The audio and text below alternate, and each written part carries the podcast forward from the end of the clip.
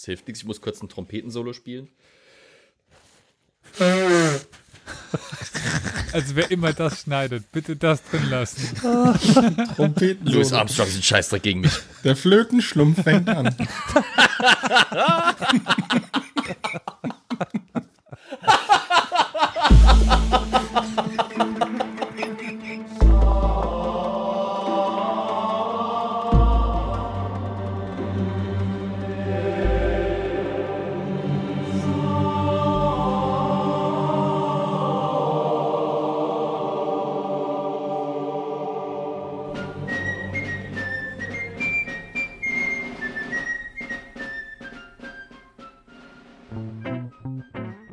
Herzlich willkommen zu einer weiteren Folge Historia Universalis. Genau, danke, Schinken. Schlagfertig, sehr schlagfertig. Sehr schlagfertig. Auch an die Leute zu Hause an den Empfängnisgeräten, wie immer. Ich bin, wie ihr schon eben an diesem metzgerhaften Einwurf gehört habt, nicht alleine. Und an dem lächelnden, parasitär genervten Lachen hinten dran auch. Wir sind heute mal wieder alle beisammen.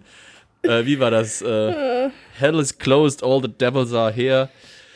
Mit mir heute dabei natürlich der wunderbare Olli in Köln. Fangen wir mal dort an. Guten Abend. War das jetzt die Flötenschlumpf oder was?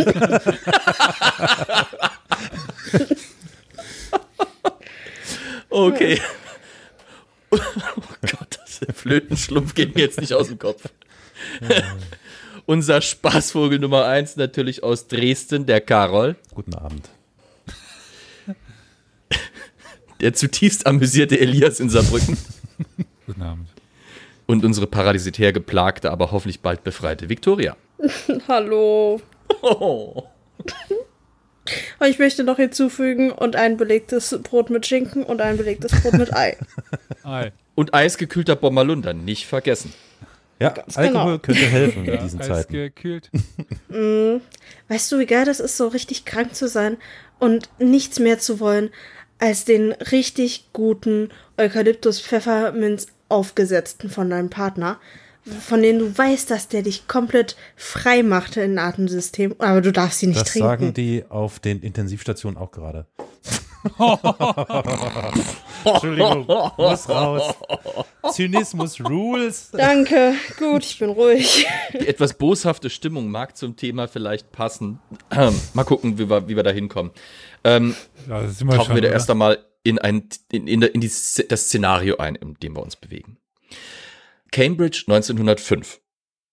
Im Februar erreicht den Bürgermeister von Cambridge ein Telegramm.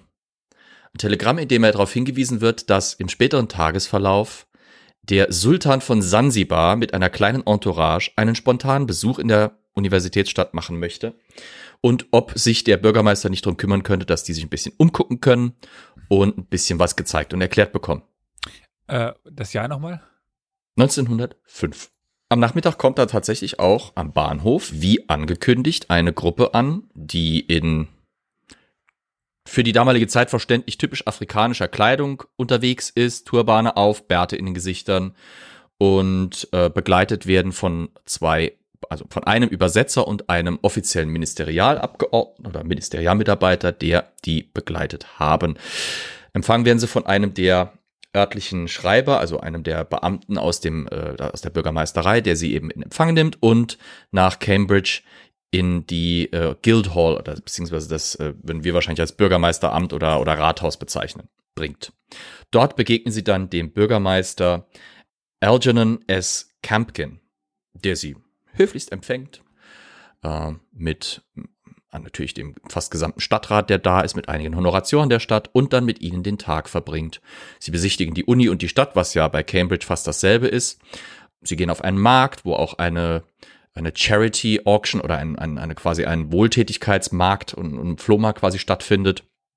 Der Sultan oder beziehungsweise eigentlich Prinz, es ist dann tatsächlich doch entgegen des Telegramms ein Prinz, der gekommen ist, kauft jede Menge Dinge ein, beziehungsweise bestellt sie zumindest und sagt, die sollen dann später zu ihm geliefert werden. Dann geht es vom Markt aus wieder zurück in die Guildhall, wo dann noch ein Champagnerempfang nochmal stattfindet und an eine Konferenz, wo dann auch das ein oder andere Gespräch zwischen Stadträten und der Delegation aus Sansibar eben stattfindet. Und dann am Abend soll die Delegation wieder an den Bahnhof verbracht werden, und dort mit dem Zug nach London zurückkehren. Das läuft auch soweit alles gut, es findet sich eine kleine Menschenmenge vor dem Bahnhof ein, immerhin hat sich schnell rumgesprochen, hier geht irgendwas Großes ab, auch wenn es relativ spontan ist, es steht eine kleine Bühne bereit und die Delegation des Prinzen aus Sansibar ist sich am Verabschieden. Als sie plötzlich statt dem bisherigen merkwürdigen Kauderwelsch, das sie geredet haben, breites Englisch sprechen, die Beine in die Hand nehmen und ins nächste Taxi flüchten, mitten durch die Menge und irgendwie am Horizont verschwinden. What?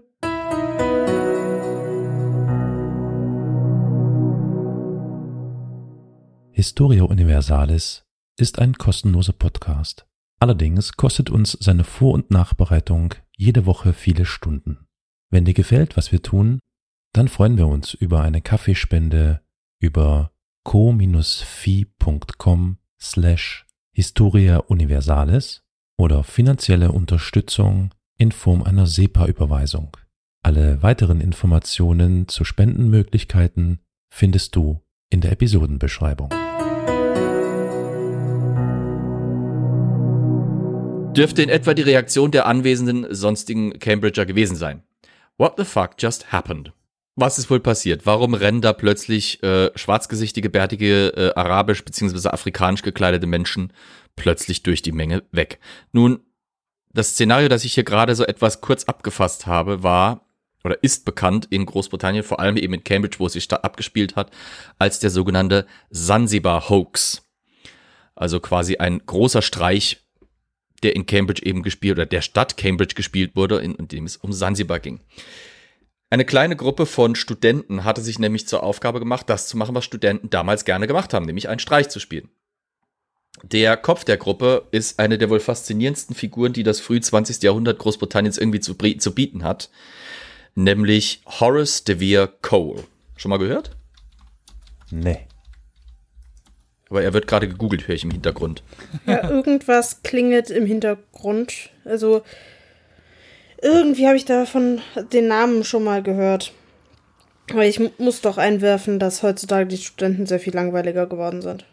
Das sind definitiv doch mal noch ordentliche Streiche. Definitiv.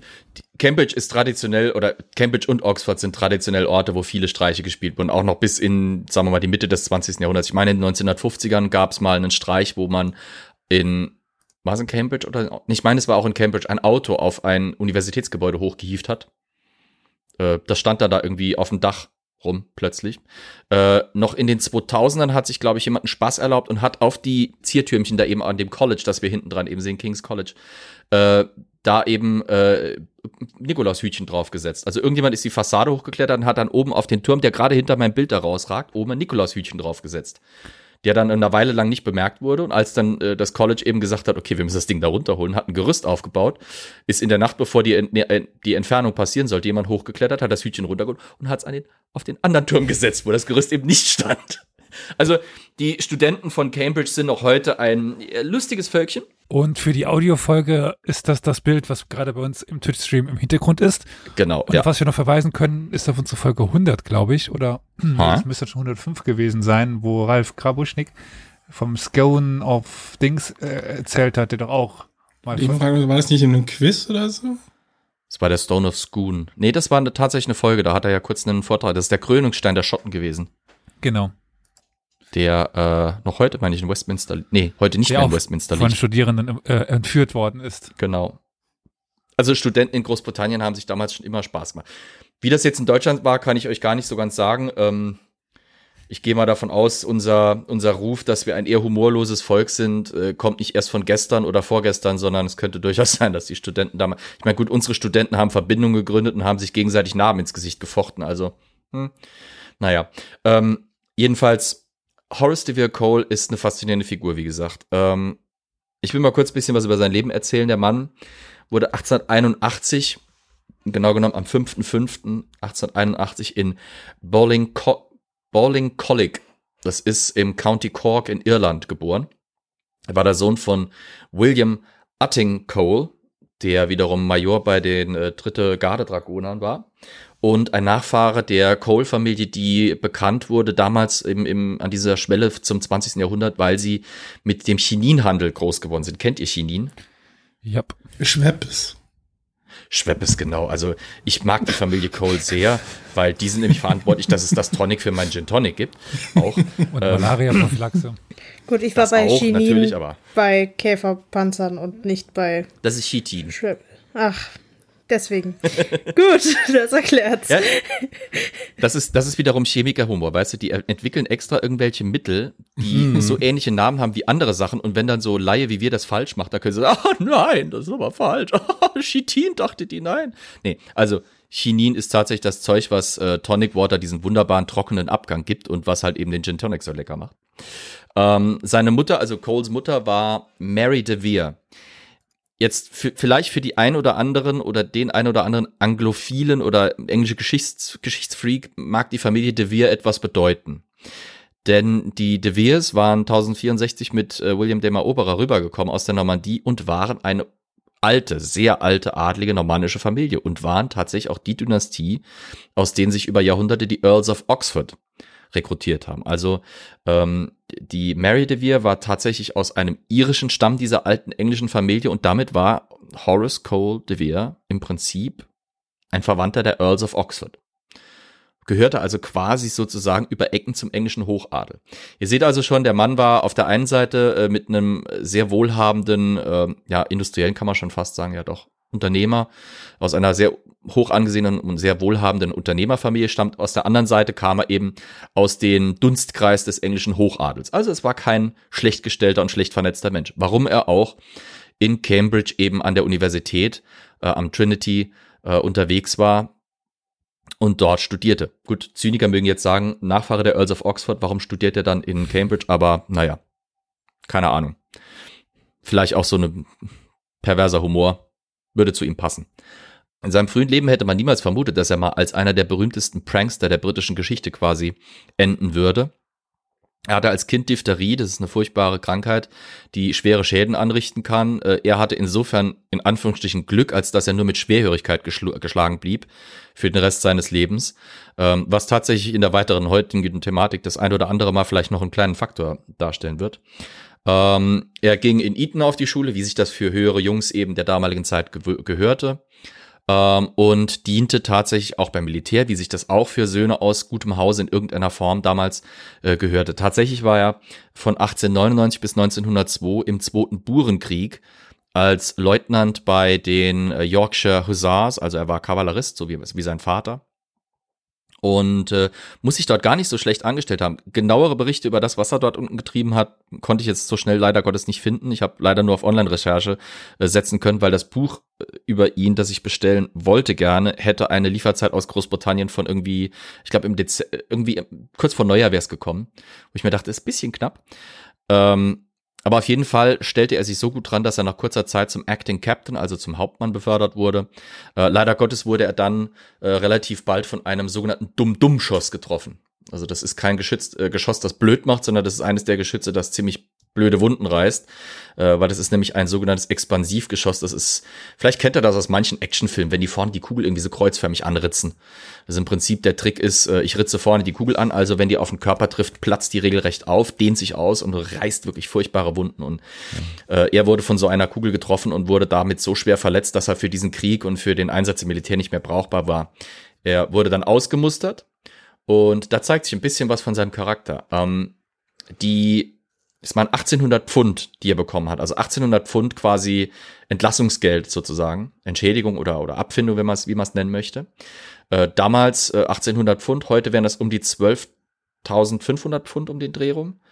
Umgerechnet irgendwie im Bereich von 14.500, 14.700 Euro oder sowas. Dieses Geld stiftete er einer Stiftung für Kriegswitwen und Waisen. Für die damalige Zeit ziemlich ungewöhnlich und eine verdammt große Summe. 1800 Pfund Kaufkraft damals war wirklich enorm. Naja, jedenfalls studierte er dann, nachdem er für das Militär nicht mehr brauchbar war, eben in Cambridge. Und da geriet er in so einen Kreis von anderen Studenten, die eben gerne solche Streiche spielten. Die Mitglieder dieser Gruppe, die bei diesem Cambridge-Hoax mitwirkten, waren unter anderem neben Horace De Vere Cole Adrian Stephen, der vielleicht manch Literaturfans ein bisschen was sagen könnte. Der war nämlich ein britischer Autor und Bruder von Virginia Stephen, später verheiratete Woolf, Die könnte man kennen.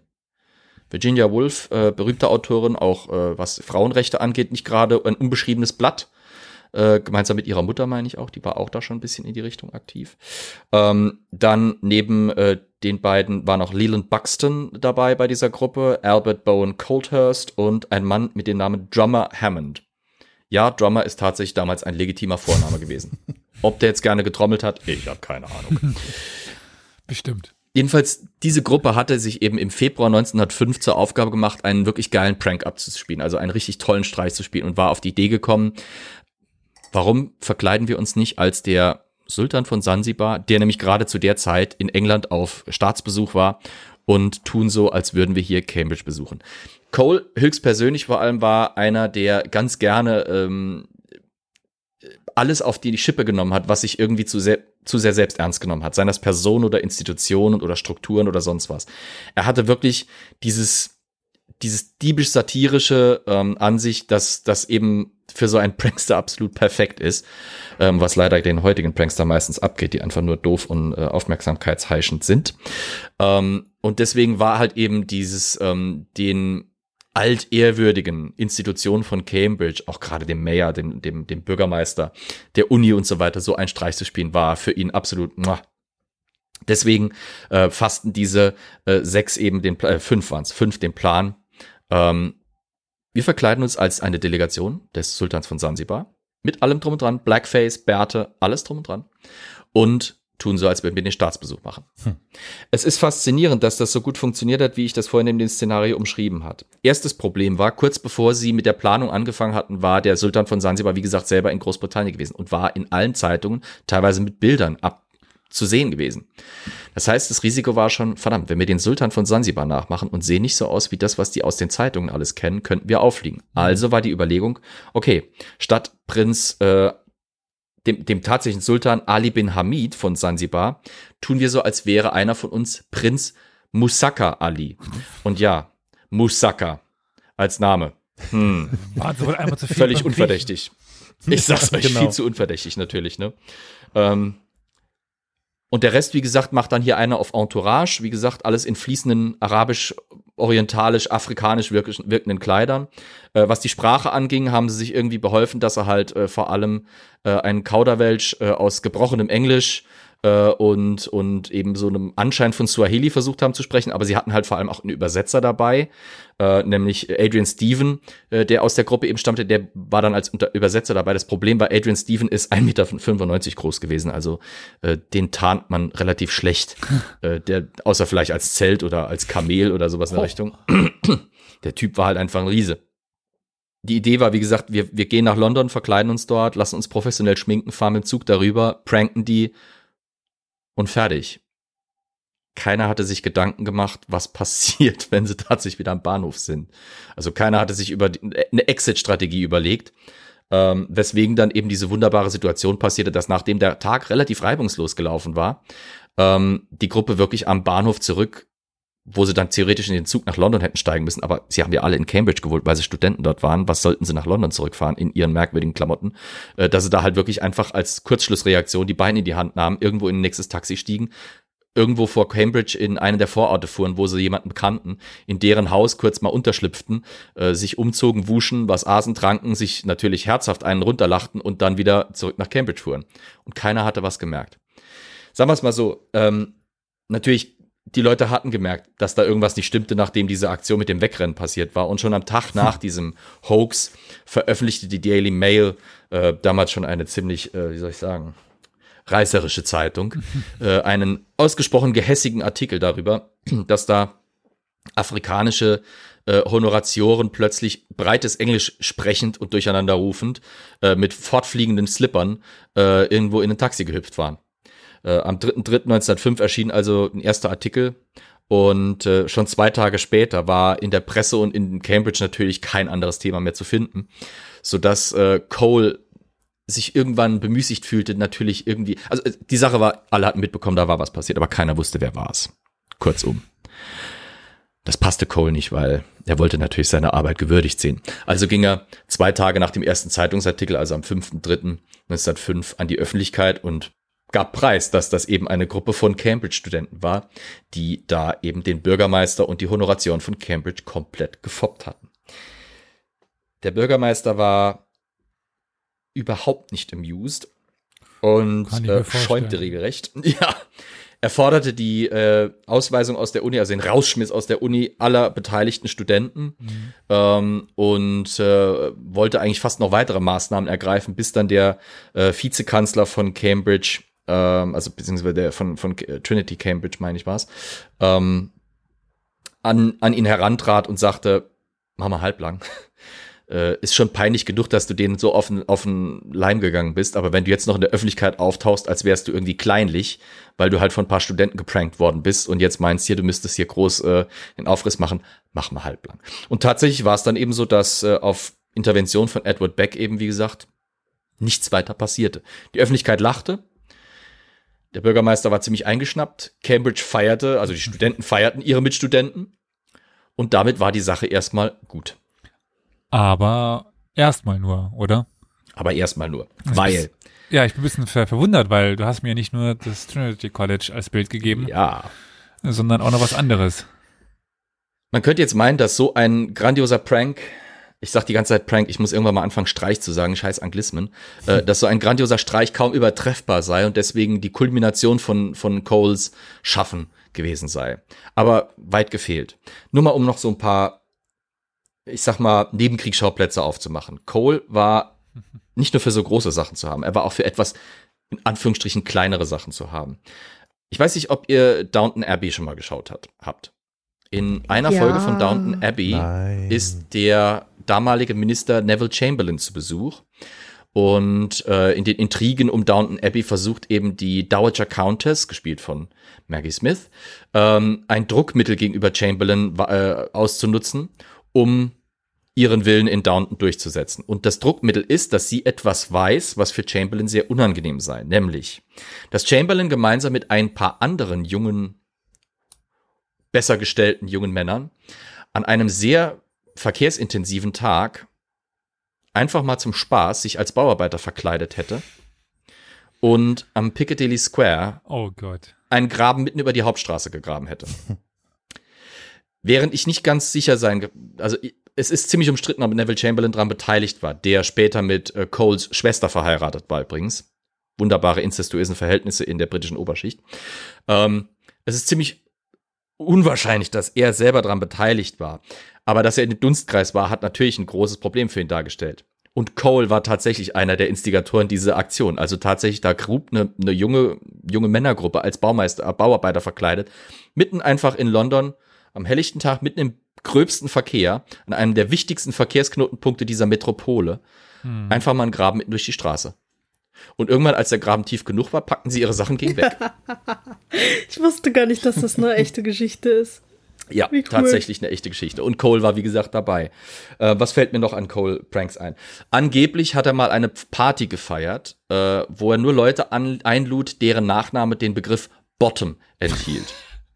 Also Winterbottom, Longbottom, Glassbottom oder sowas.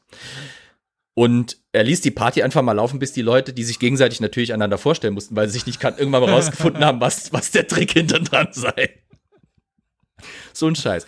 Angeblich hat er mal, weil er ein Theaterstück, das in London aufgeführt wurde, für ziemlich prätentiös hielt, 8 Männer dafür bezahlt, glatzköpfige Männer dafür bezahlt, dass sie sich für ihn nebeneinander in das Parkett setzten.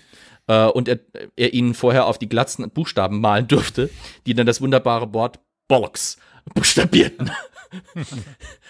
So ein Zeug hat er gemacht. Oder, dass er einem Parlamentsmitglied, dessen Name mir jetzt leider Gottes entfallen ist.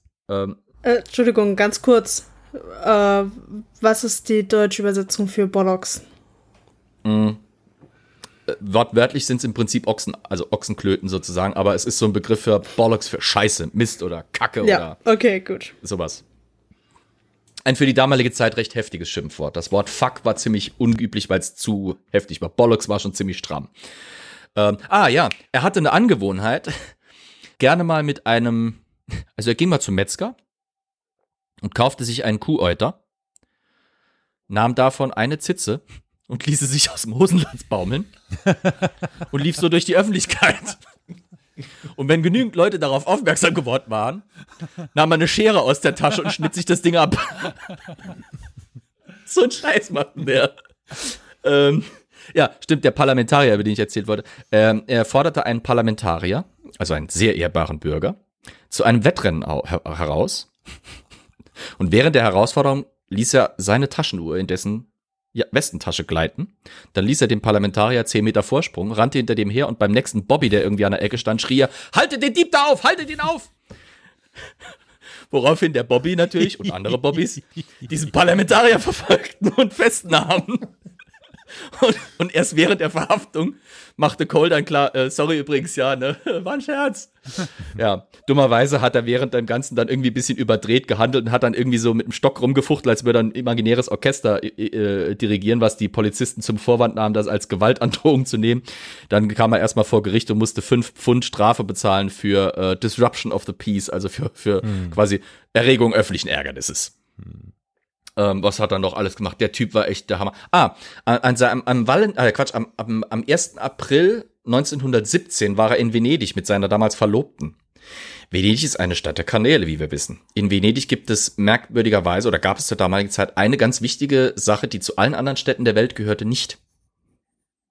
Könnt ihr denken, was es ist? Kanalisation. Jein.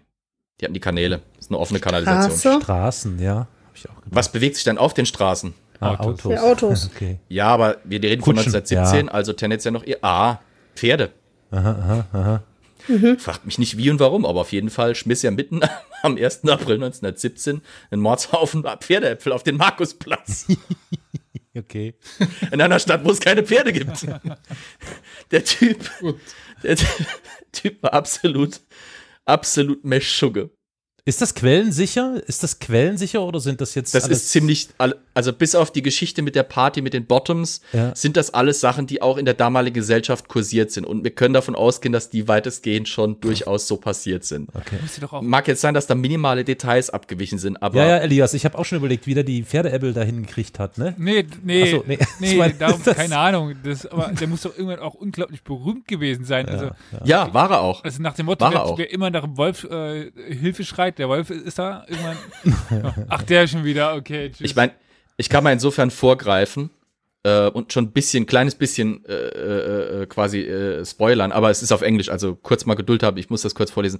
Am 9. März 1936 erschien in der London Times, in Time, das war, müsste Time Magazine gewesen sein, auf jeden Fall ein Obituary, also ein Nachruf.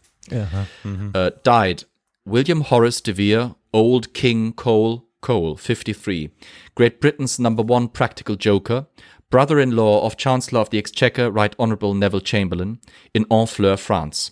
Most famous of his 95 pranks were the results of skillful impersonations. #1, when a student at Cambridge, he posed as the Sultan of Zanzibar, had dignitaries escort him through the university, gave him a champagne dinner.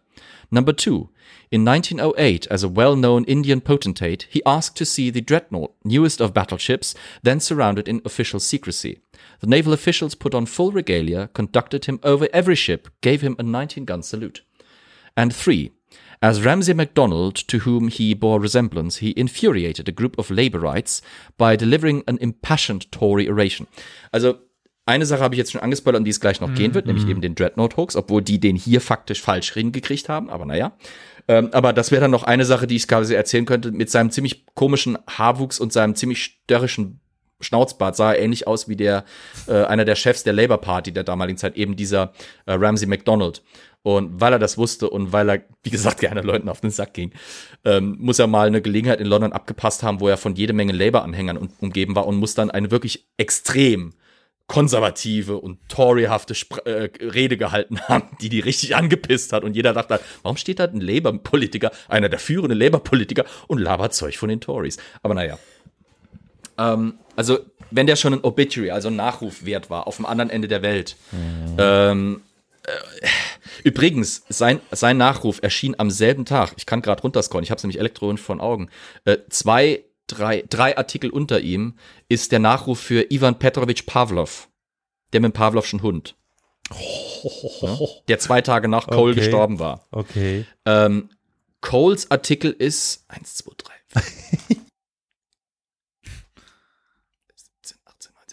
20 Zeilen lang und Pavlovs ist 1, 2, 3, 4, 14 Zeilen lang. Okay, das sagt einiges aus, ja. Ich wollte gerade sagen, also, wenn ihr euch fragt, war der nicht berühmt? Ja, war er. Haben wir jetzt gerade einen Längenvergleich gemacht? Ja, wir haben gerade einen Schwanzvergleich von 2 Toten vorgenommen. Und ich wette, Cole hätte es gefeiert. Auch wenn er einen Kuhäuter dafür benutzt hätte. Der Typ war echt, also klasse. Also nachdem er diesen Cambridge-Hoax abgezogen hat, er flog nicht aus der Uni, aber er machte trotzdem keinen Abschluss, endete aber irgendwann im Dunstkreis oder blieb weiterhin im Dunstkreis seiner alten Freunde, vor allem eben von Adrian Stephen. Adrian Stephen wiederum ging nach London, wo er in eine Gruppe eintrat, wie es in London ganz viele gab. Also ich sag's mal so, solche Figuren wie Cole oder Stephen und andere dieser Mitglieder dieser wunderbar bunten englischen Oberschicht hatten wirklich, die bildeten so eine ganz eigene Klasse von Menschen. Das waren Menschen, die hatten keine wirklichen Sorgen in der Welt. Also nicht so, wie wir sie uns vorstellen könnten. Das waren reiche Erbinnen und Erben. Das waren Leute, die brauchten keine tagehrliche Arbeit zu machen und hatten trotzdem alles. Das waren eben diese Nutznießer dieser wunderbar faszinierenden und völlig unüberschaubaren Boomzeit für Großbritannien an dieser Schwelle zwischen Kolonialismus, Imperialismus und Industrialisierung, wo dort Vermögen angehäuft wurden, wie sie die Welt noch nie gesehen hatte. Die Männer dieser Gruppen nannte man gerne auch Drones. Also P.G. Wodehouse hat das so wunderbar in seiner Jeeves and Wooster Buchreihe verarbeitet, wo einer der typischen Herrenclubs der Zeit für solche jungen Nutzlosen und ja, solche Lumpenbolde da eben The Drones Club genannt wurde. Ja, Taugenichtse halt, ne? So die klassische Taugenichtse. Ja, absolut. Taugenichtse, ja. Eine Drohne halt, ne? Wie man sich so eine Drohne vorstellt. Wer die ganze Zeit gefüttert, darf einmal mit der Königin poppen, okay, stirbt dann. Das war das, was quasi diese Drohnen bei den Bienen schon mal diesen jungen Herren da voraus hätten, was vielleicht der ein oder andere in der britischen Society sich gedacht hätte, was man denen vielleicht auch gewünscht hätte oder sowas, aus deren Augen, wenn die halt nichts anderes zu tun haben, als eben die ganze Zeit Geld rumzuprassen, sich wie die absoluten Wildsäue aufzuführen und halt die ganze Zeit irgendwelche bescheuerten Pranks abzuziehen. Naja. Also die waren so ein bisschen der Gegenentwurf zu dieser biederen, extrem stocksteifen britischen Oberschicht, wie sie halt eben damals, also diese typische Bowler-Hat oder Top-Hat-Kultur, diese wirklich, die man vielleicht auch aus unserer Sicht noch mit diesem Wechsel zum 20. Jahrhundert noch ein bisschen verbindet. Adrian Stephen, wie gesagt, kam jetzt zu einer Gruppe, die sich gerade in solchen Kreisen ziemlich häufig bildeten. Es waren sogenannte Sets oder eben Groups. Also es waren Zusammenschlüsse von Leuten dieser Klassen, die sich eben gut verstanden. Gerade eben junger Menschen, vor allem auch kulturinteressierter Menschen, oder einfach welche, die miteinander gut funktionierten und gut miteinander klarkommen, die sich dann in solche fast schon berüchtigte Sets zusammenfassten, die so ein bisschen auch kleine Nuklien in der britischen besseren Londoner Gesellschaft bildeten. Eine davon war die sogenannte Bloomsbury Group. Die Bloomsbury Group, also ich habe damals, als ich in London war, in Bloomsbury gearbeitet und denen ist man da immer mal wieder begegnet, weil da halt auch aus diesen Gruppen ganz häufig auch unheimlich viel fruchtbare kulturelle Arbeit entstand. Wie gesagt, Virginia Woolf, Adrian Stephen war auch Autor, waren Teil dieser Bloomsbury Group,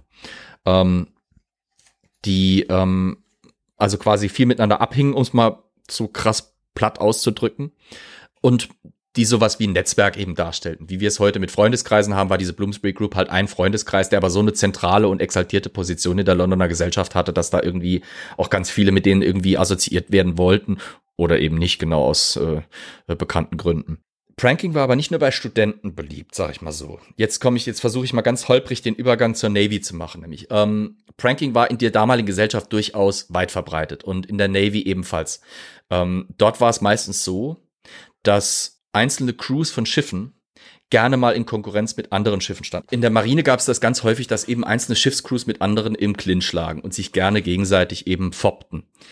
Und so war es auch mit dem Kreuzer HMS Hawk und dem Schlachtschiff HMS Dreadnought. Die Crews dieser beiden Schiffe hatten irgendwie sich so gerne, dass sie sich gerne gegenseitig eben ins Boxhorn jagten. Einer der Offiziere auf der HMS Hawk trat an Adrian Stephen heran und dachte, sag mal, du kennst doch da diesen Cole und du warst doch auch damals dabei, als da in Cambridge dieser wunderbare Streich abgespielt wurde. Was haltet ihr davon? Wollt ihr euch nicht mal an der Dreadnought versuchen? Stephen war sofort interessiert, ging an Cole heran, der sofort natürlich dachte, oh, die Royal Navy, Oh, die Royal Navy ist einer der konservativsten und, wie soll ich sagen, prätentiösesten und überheblichsten Vereine im Empire. Oh, geil. Ja, bin ich sofort dabei. Und so kam es dann eben, dass sich um Stephen und Cole eine neue Gruppe eben bildete, um einen Hoax abzuziehen.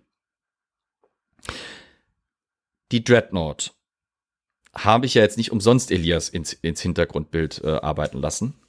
Die Dreadnought war und ist es bis heute eines der bedeutendsten Schiffe in der Geschichte der Seefahrt, muss man eigentlich sagen. Alleine daran merkt man das schon, dass als diese 1906 vom Stapel lief, plötzlich die gesamte Benennung von Schiffen sich änderte. Schlachtschiffe, die vor 1906 gebaut wurden, wurden plötzlich Pre-Dreadnoughts genannt und eigentlich fast alle Schlachtschiffe nach 1906, egal wo sie herkamen oder was für Typ sie waren, Dreadnoughts. Warum war das so? Naja, in der Zeit unmittelbar vor der Jahrhundertwende hatte man Schiffe gebaut, die absolut überall Kanonen hatten. Siehe Tsushima-Folge, wo wir da kurz mal ein bisschen drauf eingehen. Schiffe der damaligen Zeit wurden folgendermaßen konstruiert. Man baute eine Hauptbatterie aus schweren Kanonen. Normalerweise üblicherweise in 2 Türmen, einer vorne, einer hinten. Und der Rest des Schiffes wurde quasi komplett vollgeklatscht mit kleineren Geschützen. Und zwar von unterschiedlichen Kalibern. Weil man dachte sich, die großen Kanonen brauche ich, um große Schiffe zu bombardieren. Die kleinen Kanonen brauche ich aber, weil die großen Kanonen sind ziemlich ungenau. Ich muss also sehr nah an meinen Feind ran. Die brauchen auch lange zum Laden. Also brauche ich irgendwas, um die Ladezeit zwischen den großen Geschützen zu überbrücken, beziehungsweise um kleine Schiffe, die auf kurze Distanz extrem tödlich sind, Torpedoboote, zu bekämpfen. Dafür hat man eben angefangen, teilweise auf manchen Schiffen erste Batterie, das waren die großen Geschütze, zweite Batterie, nicht mehr ganz so große, aber immer noch große Geschütze, dritte Batterie, mittelgroße Geschütze und vierte Batterien teilweise sogar einzurichten. Die Franzosen haben es komplett übertrieben und haben teilweise Schiffe rausgebrungen, wo bis zu 6 Kalibertypen untergebracht waren. Und da wiederum verweise ich dann an meine Armada-Folge, weil, wenn ihr euch daran erinnert, spanische Schiffe hatten ein großes Problem. Die hatten zwar mehr Kanonen als die Briten meistens an Bord, aber es ist scheiße, wenn du 20 Kanonen an Bord hast, die alle unterschiedliche Kugeln brauchen und du schickst deine Pulverjunge runter ins Magazin, da kommt wieder Kugel hoch, du willst die vorne in die Kanone reinstecken und sie passt nicht. Es ist ein logistisches Problem. Das haben die auch damals eben festgestellt in der Marine, dass das irgendwie Kacke ist. Die Dreadnought veränderte das. Die hatte einfach nur noch 3 Batterietypen. Die hatte eine sehr schwere Batterie, bestehend aus 5 Doppeltürmen, also 5 Türmen mit 2 Rohren, wie man vielleicht auf dem Bild auch ein bisschen erkennen kann. Sogenannte 12-Inch oder in vernünftigen Maßeinheiten 305 Millimetern bewaffnet waren. Das war die Hauptbatterie. Die Sekundärbatterie bestand aus 27 12-Pfünder 3-Inch oder in normaler Währung 76 Millimeter Geschützen in Einzelkonfiguration. Ich weiß nicht, die sieht man auf dem Bild nicht so ganz. Die waren in sogenannten Barbetten untergebracht. Also das heißt nicht, da stand irgendwie eine französische Striptänzerin oder sowas auf dem Deck und hielt das Rohr, sondern die Dinger waren im Rumpf quasi eingebaut, wie man es aus klassischen Segelzeitaltern noch kennt, mit Klappen vorne dran und alles, wo die dann aus dem Rumpf rausragten und nur minimal bewegbar waren. Und eine dritte Strip-Tänzerin hielt das Rohr. Nee. Das ist halt eine komische Folge. Ich habe tatsächlich mal mich mit jemandem unterhalten und habe dem was von Babetten erklären wollen. Und irgendwann guckte der mich an und sagte, Alter, was meinst du jetzt mit der Babette? Was hat die Babette damit zu tun? Ja, naja.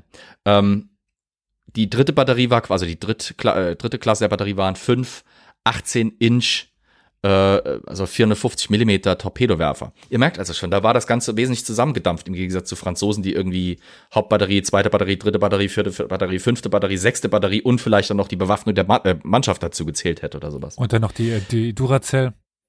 Duracell, ja, so nach dem Motto. Dann kommt noch hinzu, weil du gerade Duracell mit Energie sprichst. Die meisten Schiffe vor der Dreadnought hatten ein Antriebsproblem. Ihr kennt wahrscheinlich, wie alte Dampfmaschinen funktionieren. Hab ich auch. Ja, das... Bei der Dreadnought war es aber nicht emotional bedingt, sondern mechanisch. Okay. Weil sie hatte ein Problem mit ihrem Kolben. Hast du auch Probleme mit deinem Kolben? Noch nicht. Nein. Also, sie hatte ein Problem damit, dass ihre Dampfmaschinen ziemlich klassisch funktionierten. Erinnert euch vielleicht mal, den haben wir, glaube ich, alle gesehen, den Film Titanic, wo die dann irgendwie bei dieser tollen Musik unten in den Maschinenraum gehen, wo die ganze Zeit so ein Kolben die ganze Zeit am Hoch- und Runterfahren ist. Ich versuche das gerade, also so wirklich, ich weiß, es ist wunderbar. Das ist so falsch. Ich versuche das mit dem Arm die ganze Zeit nachzumachen. Also, Entschuldigung. Das Prinzip war quasi, du hast, nee, nicht so, Elias, so habe ich nicht gemacht. So. Also du hast quasi die Dampfmaschine, die eben einen Kolben bewegt, der wiederum dann eben die die Antriebswelle für die Schrauben bewegte. Das Problem von diesen Maschinen war A, sie waren sehr platzintensiv, weil du brauchst ziemlich viel Platz für diese beweglichen Apparaturen, die dann eben diese Schraube drehten. Und wenn die Dinger unter Volllast liefen, also wirklich unter voller Kraft, neigten die dazu, sich wirklich nach und nach auseinanderzunehmen regelrecht, weil du halt einfach so viele Kräfte hast, die auf so viele Punkte einwirken und so enorme Kräfte vor allem hast, dass die sich wirklich nach einer kurzen Zeit im wahrsten Sinne des Wortes ausleierten oder selber fraßen. Klar. Die Neuerung bei der Dreadnought war, dass sie statt eben solchen kolbengetriebenen Dampfmaschinen, also Expansionsdampfmaschinen, wie man sie, glaube ich, damals nannte, Turbinen hatte. Also die hatte 18 Babcock-Kessel. Das ist eine Folge heute. Cole wäre stolz auf dich. Ja. Die 4 Parsons-Turbinen antrieben, die wiederum dann eben 4 Schrauben antrieben, die dann von 2 Rudern quasi noch unterstützt wurden, indem sie halt eben die Steuerung möglich machten. Das gab dem Schiff eine PS-Zahl von damals unglaublich 23.000 oder 17.000 kW und eine für damalige Verhältnisse verdammt gute Geschwindigkeit von 21 Knoten. Das sind ungefähr 39, 40 km/h. Mehr ist es nicht. Aber für die damalige Zeit verdammt gut. Die Dreadnought war außerdem sehr gut gepanzert. Also nur mal ganz grob, sie hatte eine Seitenpanzerung, eine Gürtelpanzerung, die irgendwie bis teilweise fast 280 Millimeter dick war. Das ist schon eine Menge Holz, beziehungsweise Stahl. Hatte ziemlich heftige Deckpanzerung und war auch vom Profil her, man sieht es hier auf dem Bild natürlich, die Leute, die es jetzt anhören, geht mal schnell auf Google und guckt euch ein Bild von der Dreadnought an, da werdet ihr sehen, dass die im Gegensatz zu anderen Schiffen der Zeit nicht ganz so weit aus dem Wasser ragt, ihr sogenanntes Freeboard oder Überwasserrumpf ist nicht ganz so hoch, wie zum Beispiel wieder bei den Franzosen. Ich weiß, ich kack gerade voll auf die französischen Pre-Dreadnoughts ab, aber ich bin ein Drachini-Felljünger und er hat eine wunderbare Folge über diese Schiffe gemacht und das sind wirklich, die Dinger sehen so ein bisschen aus, als wäre Studio Ghibli auf Ecstasy gewesen. Nur, dass es halt nicht ein Zeichentrickfilm war, den die da gespielt haben, sondern die haben wirklich versucht, Krieg damit zu spielen. Und das war halt einfach nur wow. Jedenfalls, die Dreadnought war einfach so dermaßen ein massiver Umbruch, dass sie die Kriegsführung zur See komplett geändert hat. So. Das Ding ist 1906 von Stapel gelaufen. War 1906 im Dezember dienstfertig und in Dienst gestellt und war ab dem Zeitpunkt, wie es auch schon das Obituary so kurz angeschnitten hat, streng geheim. Das war das Kronjuwel der britischen Flotte. Das war der technologische Quantensprung für die britische Marine. Mit einem Schlag, mit dem Bau eines Schiffes, hatte die britische Marine alle anderen Kriegsmarinen der Welt komplett deklassiert. Und ihre eigene technologisch so weit in neue Welten gehoben, dass es erstmal einige Jahre brauchte, bis die anderen nachkamen. Aber wie sind wir denn jetzt von einem Streichespieler zur Militärgeschichte gekommen? Nun. Naja, es ist Flo. Flo kommt genau zur Militärgeschichte. Ich habe so gesagt, okay, das war jetzt gerade erst die Einleitung. Okay. Ja, ich kann leider keine Folge machen ohne Krieg. Ich bin hier der Kriegszuständige, oder? Kriegsminister dieses Podcasts. Also, zurück zu Horace De Vere Cole. Wie ihr euch vielleicht noch erinnert, habe ich vor einer halben Stunde erzählt, dass ein Offizier, der Hawk, des Kreuzers Hawk an diese Bloomsbury Group herangetreten war mit diesem Vorschlag Streich. Und die waren sofort Feuer und Flamme. Übrigens auch, weil die Bloomsbury Group gerade Virginia Stephen, damals noch, war wirklich fast schon, ich weiß, es klingt komisch, aber militante Pazifistin. Für sie war Krieg ein absolutes Schandzeichen für die Menschheit und gehörte abgeschafft. Ich meine, sie schrieb auch, glaube ich, War is an atrocity, it ought to be abolished oder sowas in der Richtung. Und die machten da sofort mit. Und gut, wie ging das Ganze jetzt vonstatten? Wie hoaxt man die Besatzung der Dreadnought? Naja, die Sache in Cambridge war ganz gut gelaufen, oder? Ja. Ich meine, war ja nichts passiert, ne? So, let's do it again. Die Idee war, die Gruppe, bestehend aus 6 Personen diesmal, nämlich Virginia Stephen, Adrian Stephen, ihrem Bruder, Cecil Guy Ridley, Anthony Buxton, Duncan Grant und Horace De Vere Cole, würde sich als diesmal nicht sansibarische Sultane verkleiden, sondern als, nein, das ist nämlich das, wo das Obituary es falsch gemacht hat, als Prinzen aus Abyssinien. Zu Deutsch Äthiopien. Die Idee war, die verkleiden sich quasi, also wenn ich mich richtig erinnere, Anthony Buxton sollte der Prinz werden, der Prinz dieser Gruppe, der quasi da unterstützt würde, und sollte als Prinz, ich muss den Namen nochmal nachgucken, ich konnte mir die Namen so schlecht merken, weil, Makalan, Prinz Makalan von Abyssinien auftreten. Horace De Vere Cole sollte als Repräsentant des als Repräsentant des Ministeriums, des Außenministeriums kommen. Er nannte sich Herbert Charmedley. Und wie du das immer aussprichst, das ist traumhaft. Charmedley. Das ist groß. Charmedley. Und Adrian Stephen, 1,95 Meter, sollte der Übersetzer sein. Manchmal, also es gibt Bilder von diesen Hoaxes. Also wenn Elias gerade Lust hat, kann er sie natürlich raussuchen und für unseren Stream mal rausschmeißen. Findest du mit Sicherheit Cambridge oder Dreadnought-Hoax, findest du Fotos. Ich finde es manchmal so ein bisschen, dass Adrian Stephen so ein bisschen wie Lurch bei den Adams hinten dran steht, weil er einfach mit seiner 1,95 so rausragt. You rang. Ja, die sollten quasi dann... Was denn? Ich muss nur gerade lachen. Weil du das Bild gefunden hast. Absolut korrekt. Also, die Idee war, wir verkleiden uns und machen unsere Gesichter wieder schwarz und fahren nach Weymouth und tun so, als wären wir die Delegation. Wenn jetzt Elias gleich das Bild ins Stream schmeißt, werden zumindest die Stream-Zuschauer und ihr lieben Mitpodcasterinnen wissen, warum das eigentlich vollkommen batshit crazy war. Weil, obwohl sie nämlich bei dem berühmten, damals wirklich berühmten, international berühmten William Barry Clarkson in der Water Street in London waren, einem berühmten Kostümier, überzeugend. Also der Mann in der Mitte ist überzeugend. Der Mann in der Mitte ist übrigens Horace De Vere Cole.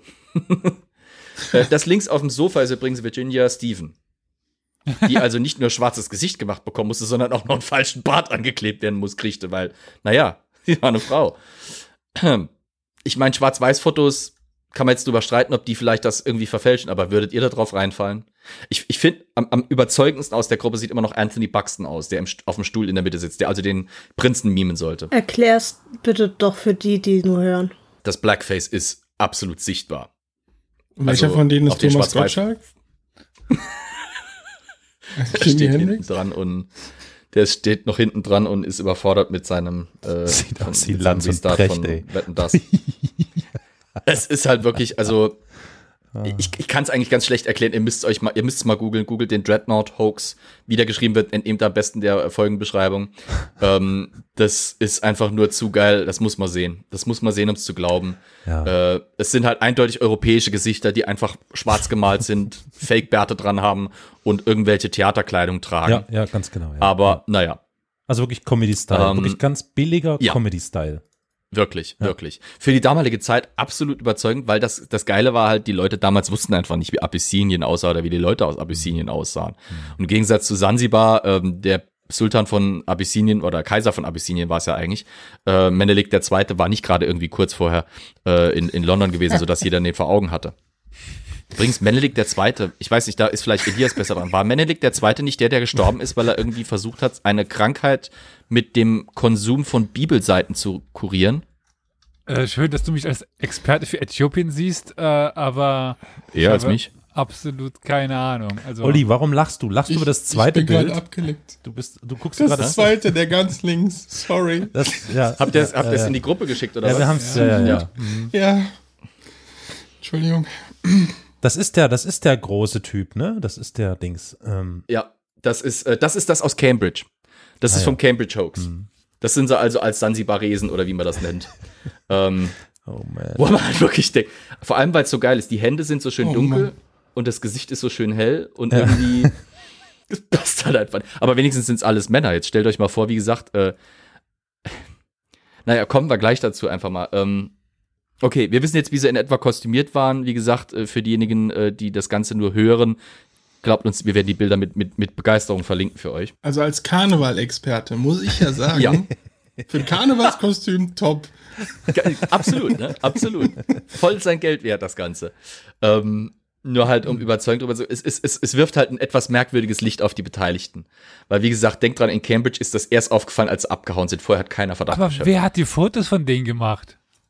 Das in Cambridge ist wahrscheinlich erklärt auch ein bisschen die leicht unterdrückten Humor des Mannes in der Mitte. Das in Cambridge wurde im Das ist ein offizielles Bild, das während dem Besuch gemacht wurde. Das andere Bild, das wir vorher gesehen haben, vom Dreadnought-Hoax, wurde wohl noch bei Clarksons in London gemacht. Also kurz nachdem die ihre Kostüme frisch anhatten und alles. Also, was das muss so viel Kraft gekostet haben, dort nicht zu platzen. Ja. Also, das ist. Dagegen ist hier Lollen. We didn't even start yet. Ich sag's euch, das wird jetzt gleich noch heftiger. Okay. Wie gesagt, das Vorgehen war dasselbe. Wir kostümieren uns, schicken ein Telegramm vorneweg und fahren dann nach Weymouth. Diesmal war es halt eben so, ein Bekannter von Cole schickte ein Telegramm nach Weymouth zum Commander in Chief der Home Fleet, also einem der höchsten Admiräle der britischen Flotte, und kündigte an, Prinz Makalan von Abyssinien und seine Entourage kommen etwa gegen 4:20 Uhr heute in Weymouth an. Er möchte gerne die Dreadnought sehen. Bitte seien Sie so lieb und arrangieren Sie einen Empfang bei seiner Ankunft. Unterschrieben war das Ganze mit dem Fake-Namen Harding aus dem Foreign Office. Die Navy machte es tatsächlich. Es ist so unfassbar. Also selbst wo ich es jetzt nochmal versuche zu erzählen, schickt es mich selber nochmal, wie krass das gelaufen ist. Also tatsächlich, die Gruppe setzte sich in London in den Zug, nachdem vorher Cole wirklich alles ausgenutzt hat. Er ist zu einem der Leitenden des Bahnhof Paddington gelaufen und hat dort mal kurz ein bisschen die offizielle Route ausgepackt. Nein, nicht die, also nicht in Kuhäuter, sondern er hat wirklich allen Nachdruck, den seine Fake-Rolle eben hatte, eingesetzt, um einen Privatabteil im Zug zu bekommen. Es wurde ein extra Waggon angekoppelt an den Zug nach Weymouth, um die Gruppe nach Weymouth zu bringen.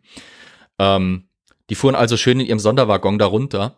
In Weymouth kamen sie an, stiegen aus und da stand wirklich alles drum und dran. Militärkapelle, Ehrenabteilung, paar Offiziere zum Empfang. Es wurde alles perfekt gemacht. Alter. Ja. Sie wurden vom Bahnhof an den Hafen gebracht, wo sie übersetzten auf die Dreadnought. Und das ist so wunderbar, das kann sich keiner ausdenken. Das ist so wunderbar die Geschichte.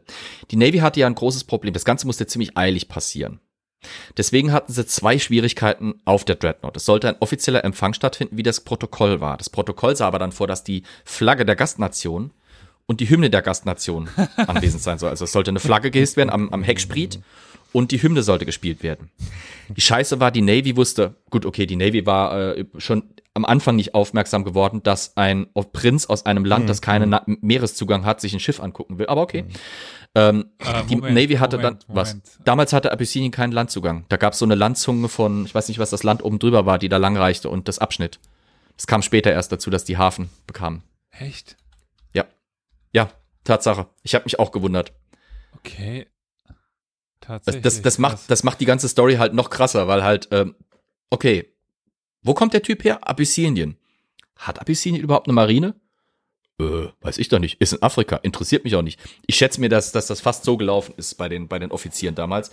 Weil wenn die nämlich rausbekommen hätten, da kommt einer, der will sich unbedingt unsere Kriegsschiffe angucken, eventuell vielleicht mit einem, ich sag mal, mit einem finanziellen Hintergrund, dass er vielleicht welche bei uns kaufen will oder sowas in der Richtung. Aber der hat gar keinen Meereszugang. Naja, jedenfalls zurück zur Flagge und zur Hymne. Die fanden keine abyssinische Flagge an Bord und hatten auch keine Notenblätter zur abyssinischen Hymne. Aber oh Gott. Wegen dem kurz vorher stattgefundenen Staatsbesuch vor ein paar Jahren hatten sie die Flagge und Hymne von Zanzibar. Nein. Nee. Scheiße. Doch. Und das kann nur Geschichte. Das kann nur Geschichte. Nein, also sowas können nur die Briten. Das auch. Das kann nur britische Geschichte. Okay. Ja. Als diese Fake-Abyssinier an Bord kamen, die von denen zumindest 5 Jahre vorher als Sultane von Sansibar hier Mords den Hoax abgezogen hatten, spielte die sansibarische Hymne und wehte die rote Flagge Sansibars am Heckspriet zu ihren Ehren. Man kann es sich nicht ausdenken.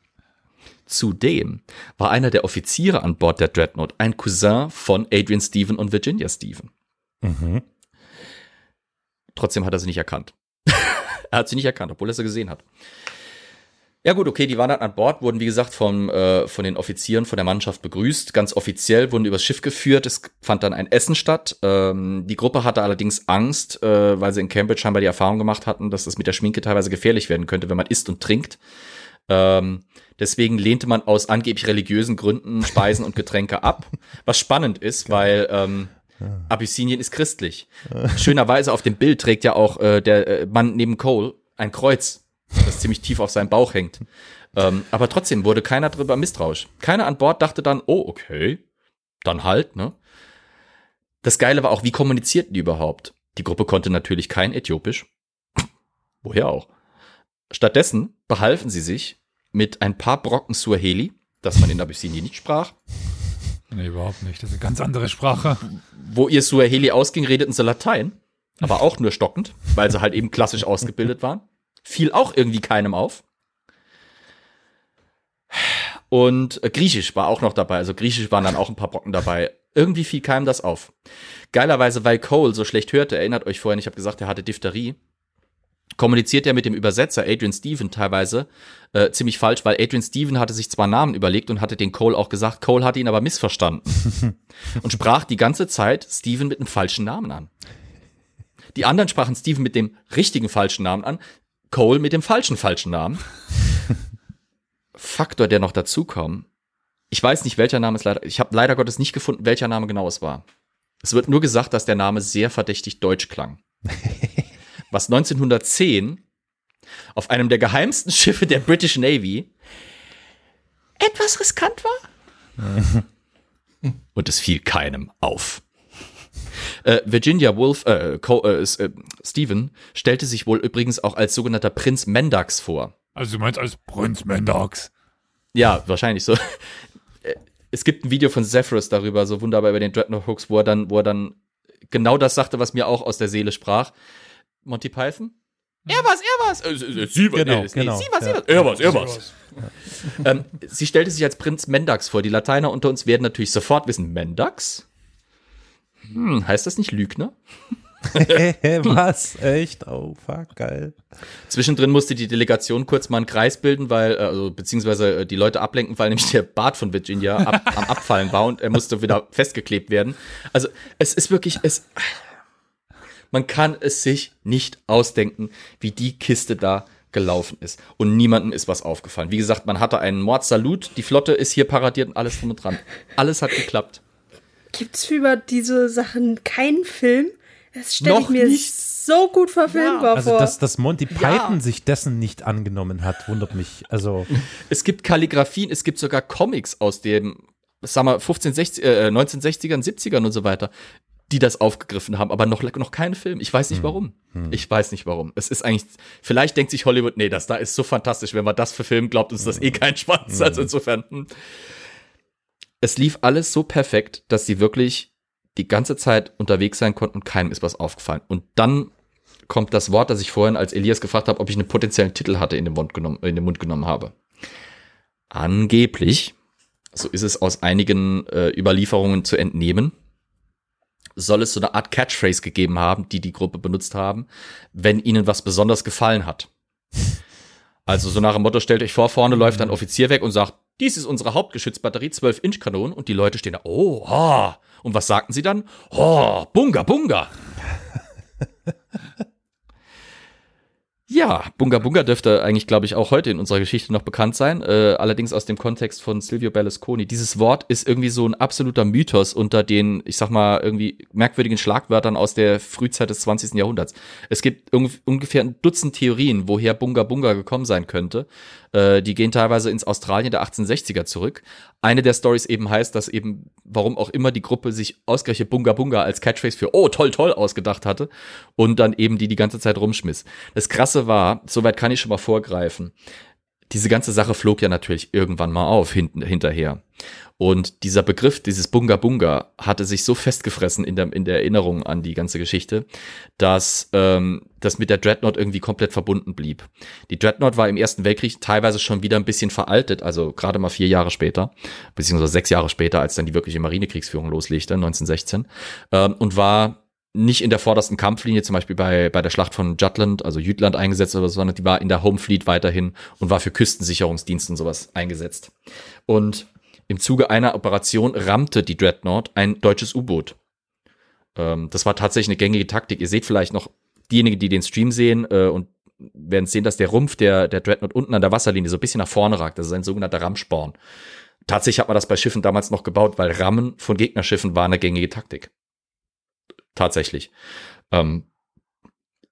Die Dreadnought rammte also, ich weiß, war es U-29 oder U-92 und kappte das Schiff, das U-Boot natürlich in der Mitte und bekam dann Glückwunschnachrichten von Schiffen aus der britischen Flotte, die das mitbekommen hatten. Mit und Bunga, zwar die Bunga? Mitteilung, Bunga Bunga. So nach dem Motto, die haben gerade ein deutsches U-Boot in die Hälfte, quasi in der Hälfte durchgefahren. Oh, ho, Bunga Bunga. Ihr merkt schon, diese ganze Kiste ist so wunderbar ergiebig, diese Story. Es gibt so viele Referenzen und Pop-Culture-References fast schon. Herrlich. Ja, okay, die Crew merkte nichts, die Offiziere merkten nichts. Wie gesagt, selbst der Cousin von Adrian Stephen und Virginia Stephen merkte nichts. Und die Gruppe kam unbehelligt von Bord, wurde von einer Marine-Eskorte an den Bahnhof in Weymouth gebracht und fuhr nach London zurück. Unbehelligt. Konnten sich in London umziehen, duschen, also na gut, baden wahrscheinlich eher, was essen, was trinken, sich natürlich wieder herzlich kaputt lachen. Und für die nächste Woche rundherum, anderthalb Wochen, passierte erstmal kaum was. Bis dann in der Admiralität irgendwann mal so ein bisschen es dämmerte und mag sein, dass vielleicht dann irgendwie in London in einem der Admiralitätscasinos einer der Offiziere der Dreadnought war oder einer der Offiziere der Home Fleet war und sagte, ah, übrigens, ja, wir hatten letzte Woche da den Prinz von Abyssinien zu Besuch. Ein anderer Offizier der Admiralität sagte, hä? Prinz von Abyssinien? Was? A, warum und B, wann? Und C, hä? Nach 9 Tagen etwa wurde die Crew und wurde die Admiralität sehr, sehr angefressen. Und wollte natürlich wissen, wer und was und warum und überhaupt und sowieso. Und so schickte beziehungsweise so kam der Offizier, der Verwandte eben von Adrian Stephen und Virginia Stephen, auf die Idee, dass da war so ein Hoax, der erinnert mich an was. Ich glaube, ich gehe mal meinen guten Freund beziehungsweise Cousin fragen, könnte da nicht ein Zusammenhang bestehen? No. Ich meine, da lagen nur 5 Jahre dazwischen, oder? Da lagen nur 5 Jahre dazwischen. Und der wurde ja immer berühmter, dieser Cole. Also es ist ja jetzt nicht so, als wäre der unbekannt zu dem Zeitpunkt. Durchaus, ja. Es ist nicht hundertprozentig klar, aber ich würde ohne Angst meinen Arsch verwetten, dass Cole mit Sicherheit auch im Hintergrund anonyme Tipps gegeben hat. Weil eben dann um die Zeit rum, als die Admiralität darauf aufmerksam wurde, wurden auch in den Zeitungen erste Artikel dann veröffentlicht und nach kurzer Zeit ging das Ganze dann wie ein Lauffeuer durch die Presse. Nicht nur, weil eben da jetzt wieder so ein Prank passiert war, sondern diesmal, weil es halt einfach ein Prank auf einem ganz anderen Level war. Diesmal war nicht der bürgerliche, aus der Mittelschicht stammende Bürgermeister von Cambridge geprankt worden von ein paar Studenten. Diesmal hatte eine Gruppe, die durchaus eine politische Agenda hatte, nämlich eben ihre Liberalität und ihren Pazifismus, eine der wichtigsten Institutionen des Britischen Empire, aber mal komplett vorgeführt. Es war jetzt nicht nur so, dass viele Leute nahmen das natürlich mit viel Humor auf. Die Briten haben einen merkwürdigen Humor, der genau auf solche Sachen passt. Aber viele, die etwas nüchterner dachten, dachten sich, scheiße, wenn das der Sicherheitsstandard unseres größten militärischen Staatsgeheimnisses ist, Heidewitzka, was, wenn die Deutschen mal sowas versuchen? Weil damals, 1910 rum, reden wir von der Zeit der Marine-Wettrüstung.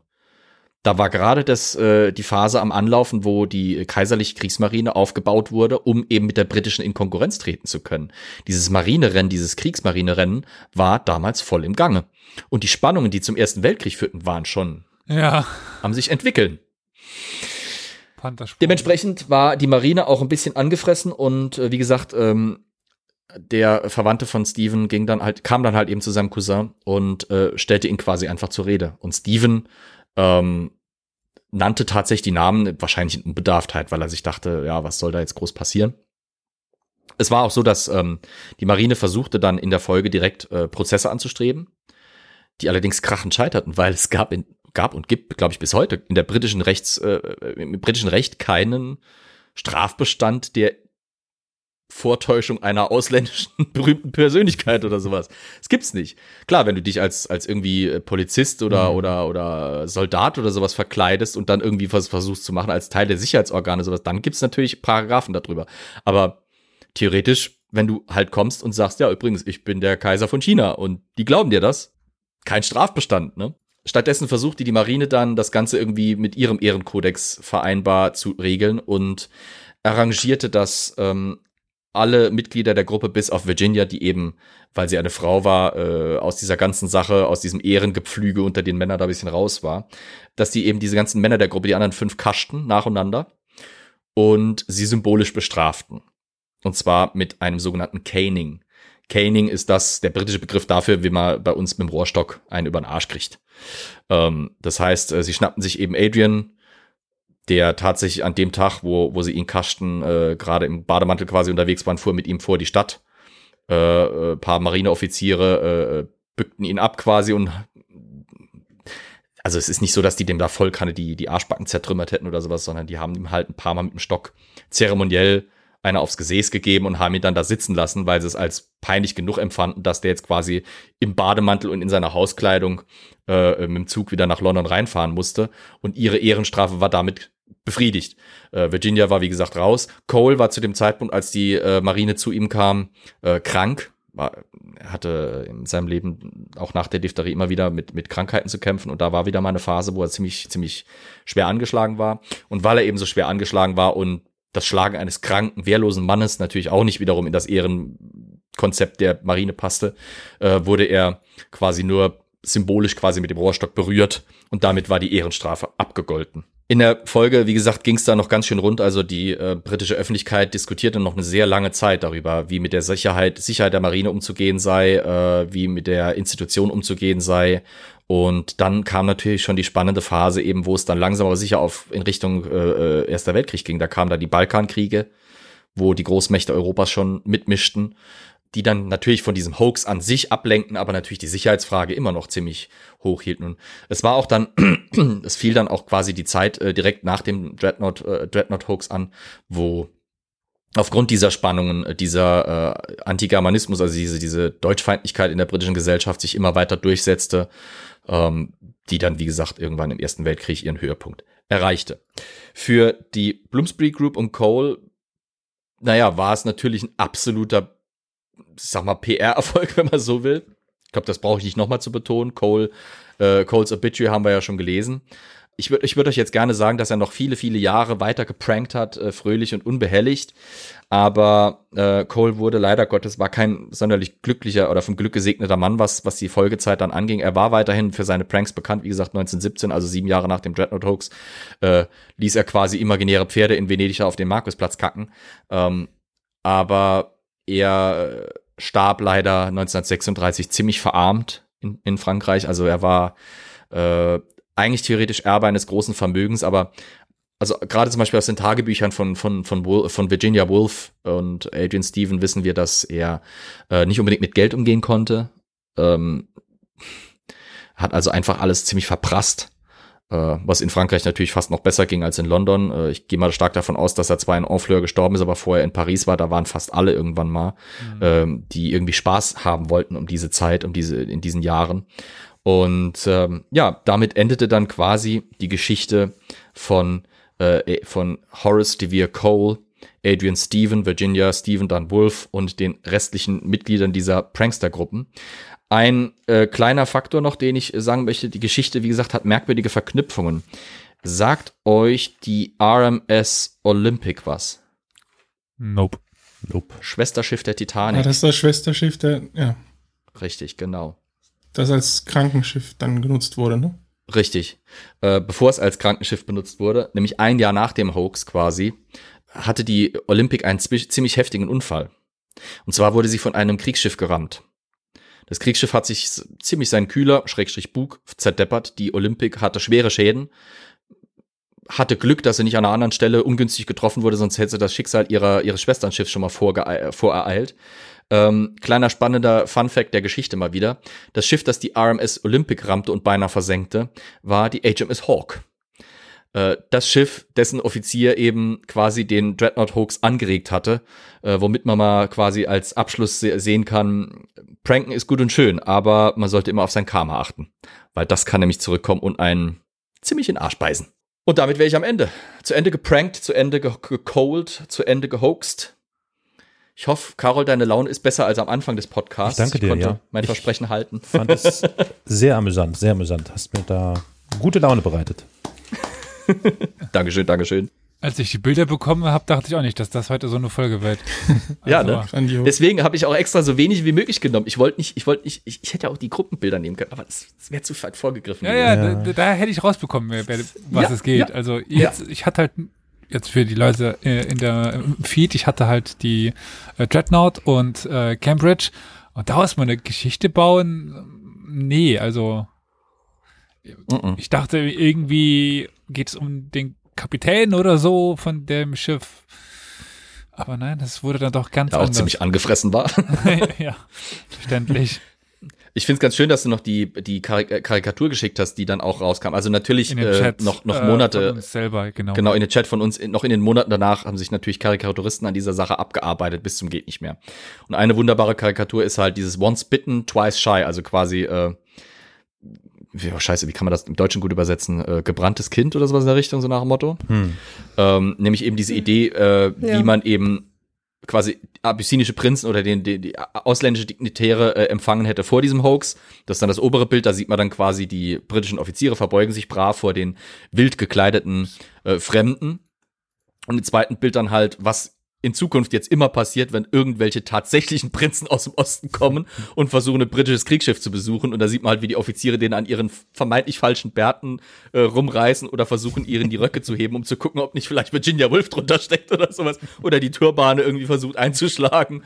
Und sagen wir es mal so, das Misstrauen der britischen Marine war danach durchaus ein anderes als vorher gegenüber solchen Besuchen.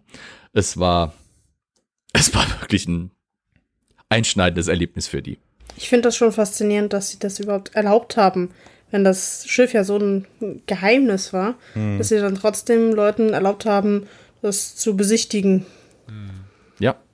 Heutzutage wäre das, selbst wenn da jetzt jemand kommt, der ein Dignitär wäre, der würde untersucht werden, der würde irgendwie analysiert werden oder sonst was, da würde es Sicherheitsüberprüfung geben, da ist kaum jemand ausgenommen. Gut, heutzutage damals würde man halt kurz so googeln, die Person. Oder so, genau, ja. Das wird schon reichen. Damals war es halt so, die Offiziere der Dreadnought wollten quasi nicht unhöflich sein und haben es deswegen vermieden oder unterlassen,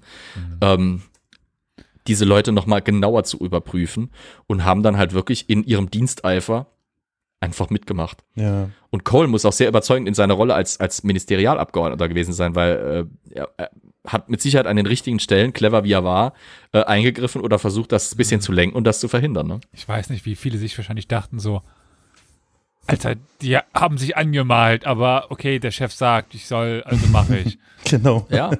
Oder selbst wenn sie in der Royal Navy waren, hieß das noch lange nicht, dass die eben alle Ecken der Welt kannten. Gerade die Home Fleet war nicht umsonst die Home Fleet, die war halt im Ärmelkanal stationiert. Das heißt, es kann gut sein, dass die einfach wirklich nicht wussten, wie Leute in Abyssinien aussehen oder aussehen sollten, beziehungsweise noch viel schlimmer. Die kannten aus Theater und aus Darstellung und so weiter diese völlig übertriebenen, klischeeisierten, wie sie ja auch da jetzt aussehen, eben Figuren. Und dementsprechend passte das ja auch noch wie die Faust aufs Auge. Ja? Aber es ist wirklich, ich kann es nur noch mal sagen, an so vielen Ecken und Enden, wo man wirklich sich denkt, Alter, nee, ernsthaft?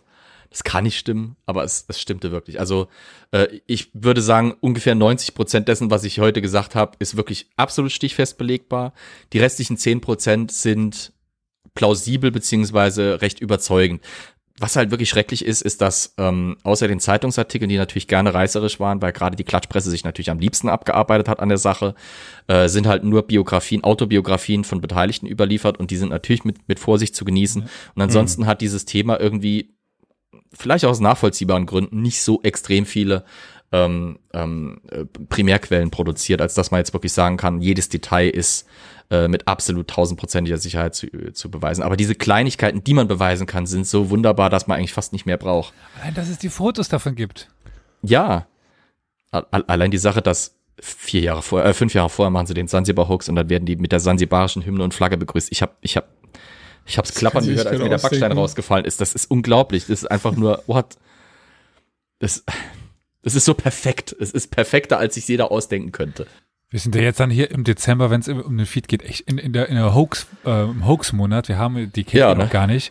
Eine sehr interessante Folge gemacht über einen der größten Schwindler der Geschichte, der sich definitiv mit unserem lieben Herrn hier messen kann.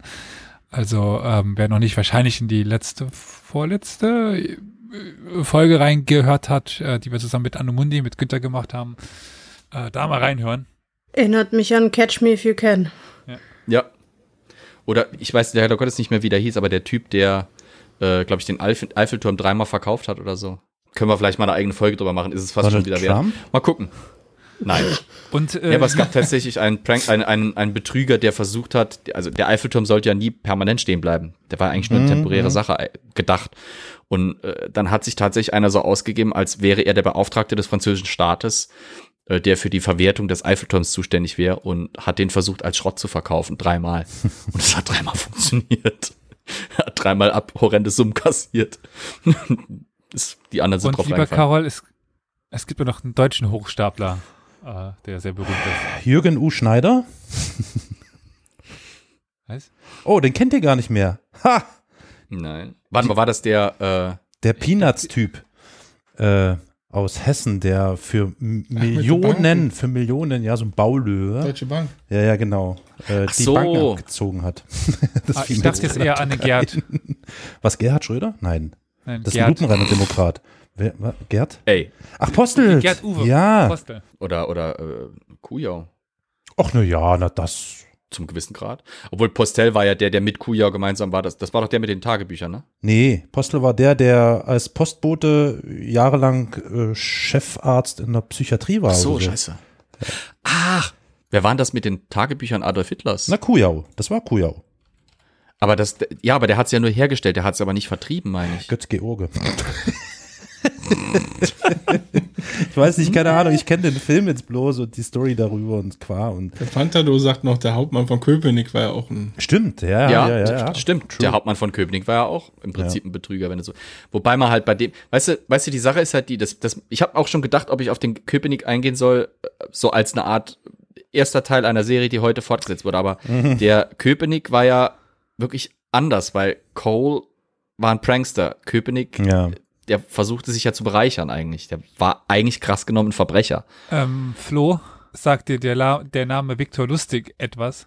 Ja, ich frage mich aber gerade, woher. Auch bekannt als der Mann, der den Eiffelturm verkaufte. Ah, das war der dann. Dann war es Victor Lustig, ja. Dreimal, oder? Ich sehe es momentan nicht, wie viel, aber er hat dann auch noch irgendwann Al Capone betrogen. Ja. Okay. Ja. Also ich habe mich auf jeden Fall sehr amüsiert. Ich fand das Thema extrem spannend und lustig. Und ich frage mich wirklich, warum das bisher filmisch noch nicht verarbeitet worden ist. Vielleicht kommt es noch irgendwann. Ich habe mich die ganze Zeit erinnert gefühlt an Monty Python. Ja, definitiv. Ich denke die ganze Zeit darüber nach, ob ich das sagen soll. Aber ich frage mich, ob dieser Film so gut momentan ankommen täte. Würde. Ja gut, es waren jetzt aber auch schon ein paar Jahre Zeit, das vielleicht mal zu Nee, es geht ums Blackfacing. Ah, das auch. Blackfacing. Ja. Aber ich meine ich sag mal in den 80ern hätte man das definitiv noch gut bearbeiten. Ja, okay, Blackfacing heute ist Kacke. Wenn ich heute mit Blackface in die Gegend gehe und mache da irgendwas, ist das scheiße. Aber wir reden hier über den Kontext von Geschichte. Man kann es vor allem nutzen, um zu sagen, dass das natürlich. Ich bin eurer Meinung. Ja. Ich bin ganz eurer Meinung und fände das auch einen super tollen Film. Ich bin jetzt nur überlegen, ob der nicht von. Aber gut. Aha. Ich muss ganz ehrlich sagen, auch wenn mir da vielleicht jemand dann unterstellen würde, ich wäre einer von diesen furchtbaren, rechtsdenkenden Leuten oder sowas. Wegen sowas würde ich mich nicht dran hinterlassen, mich mit so einer Geschichte auseinanderzusetzen.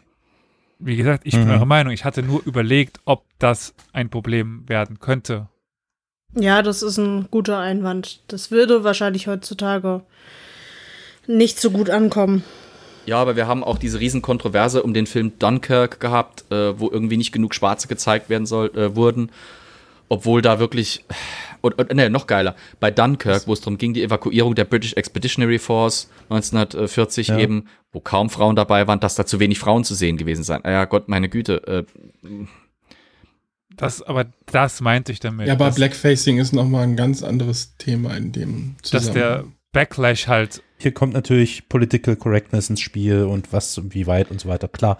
Na gut, wir müssen ja nicht spekulieren über etwas, was quasi nicht passiert. Was ich noch sagen wollte ist, ich habe mich auch streckenweise ans Peng-Kollektiv erinnert gefühlt, beziehungsweise ans Zentrum für politische Schönheit, die das ja heutzutage natürlich mit einem anderen Hintergrund, aber schon sehr professionell betreiben.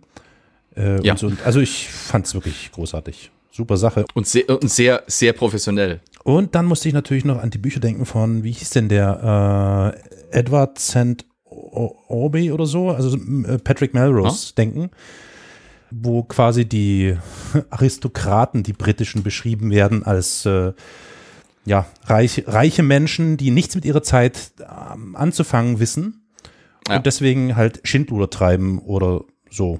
Ne? Also war schon echt super cooles Thema.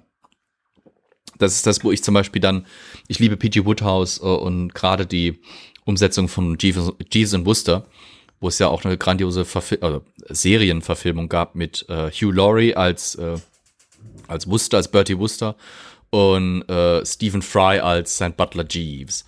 Grandios, weil das auch wunderbar dargestellt wird. Diese Gesellschaft, wie es ja heute auch noch gibt, die diese Superreichen nichts nutze, das, was wir jetzt heute die Milliardärskinder oder sowas oder YouTube-Influencer oder sowas. Naja, Vorsicht, da würde ich aufpassen. Das ist schwere Arbeit, ohne Scheiß. Ja, aber viele von denen machen auch den größten Scheiß. Ja. Und mit dem Geld, was sie da verdienen, können sie auch nicht richtig umgehen, aber was soll's. Und deswegen sage ich euch ganz krass, diese Prankster-Geschichten von heute haben irgendwie eine ganz andere Qualität als das, was wir da jetzt gesehen haben, weißt du? Das, ja. Das finde ich eigentlich immer ganz schön, dass das Rich Kids, genau. Rich Kids Off hat gerade der Carpantado im Chat geschrieben. Dieses Rich Kids Off, wo es ja irgendwie für jedes Land und für jede Kulturzone irgendwelche Serien geben kann und tut. Die Absicht von De Vere Cole war immer, entweder harmlose Streiche zu spielen oder Streiche an nur den Leuten zu spielen, die wirklich sich zu wichtig nahmen. Ja. Institutionen quasi ins Boxhorn zu jagen, die sich jenseits jeglicher Kritik oder Kritisierbarkeit wähnten und die sich für wichtiger hielten, als sie waren. Mhm. Und die Bloomsbury Group hatte ja eine wirklich, leider Gottes nicht erfolgreiche, aber durchaus sinnvolle Zielrichtung, nämlich pazifistische Ideen, pazifistische kulturelle Ideen. Insofern sehe ich da wirklich einen deutlichen Unterschied zwischen dem, was De Vere Cole gemacht hat, auch, weißt du, ja okay, klar, der hat natürlich für diesen den Parlamentsabgeordneten, dem er da die Uhr in die Tasche gesteckt hat, war das natürlich scheiße. Das war ihm peinlich natürlich, aber es ist ja wirklich ansonsten, außer ein bisschen gekränktem Stolz, kein wirklicher Schaden entstanden. Was ja aber viele Prankster heute irgendwie falsch verstehen, ist, dass die dann meinen, sie müssten irgendwelchen absolut unsinnigen, riskanten Scheiß abziehen, nur für die Klickzahlen. Ne? Ja. Das ist schon mal ein deutlicher Unterschied. Es ist einfach die Art und Weise der Streiche, die da gespielt wurden bei dieser Gruppe heute, waren ethisch vertretbarer, finde ich. Kann aber auch sein, dass ich da nicht ganz unparteiisch bin, weil ich eben diesen modernen Prankster einfach nicht leiden kann. Wir bedanken uns nochmal beim Zell, unserem tollen Sponsor, der das alles möglich macht. Ich glaube, wir sollten dich noch bezahlen dafür. Auch, ich habe so oft schon nicht dran gedacht, wo andere dann eingestiegen sind. Also. Natürlich danke ans Zell, danke an euch, die ihr uns zuhört. Vielen Dank, Flo. War cool.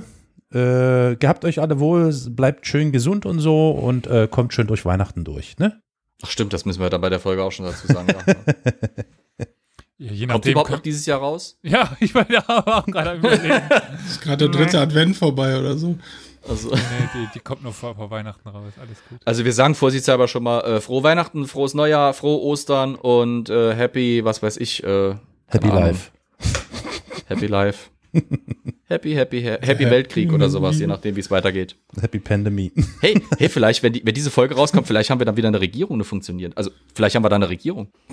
Mal gucken. Sei es drum. Bis dahin. Ciao, tschüss. Ciao. Tschüss. Bunga, bunga. Tschüss.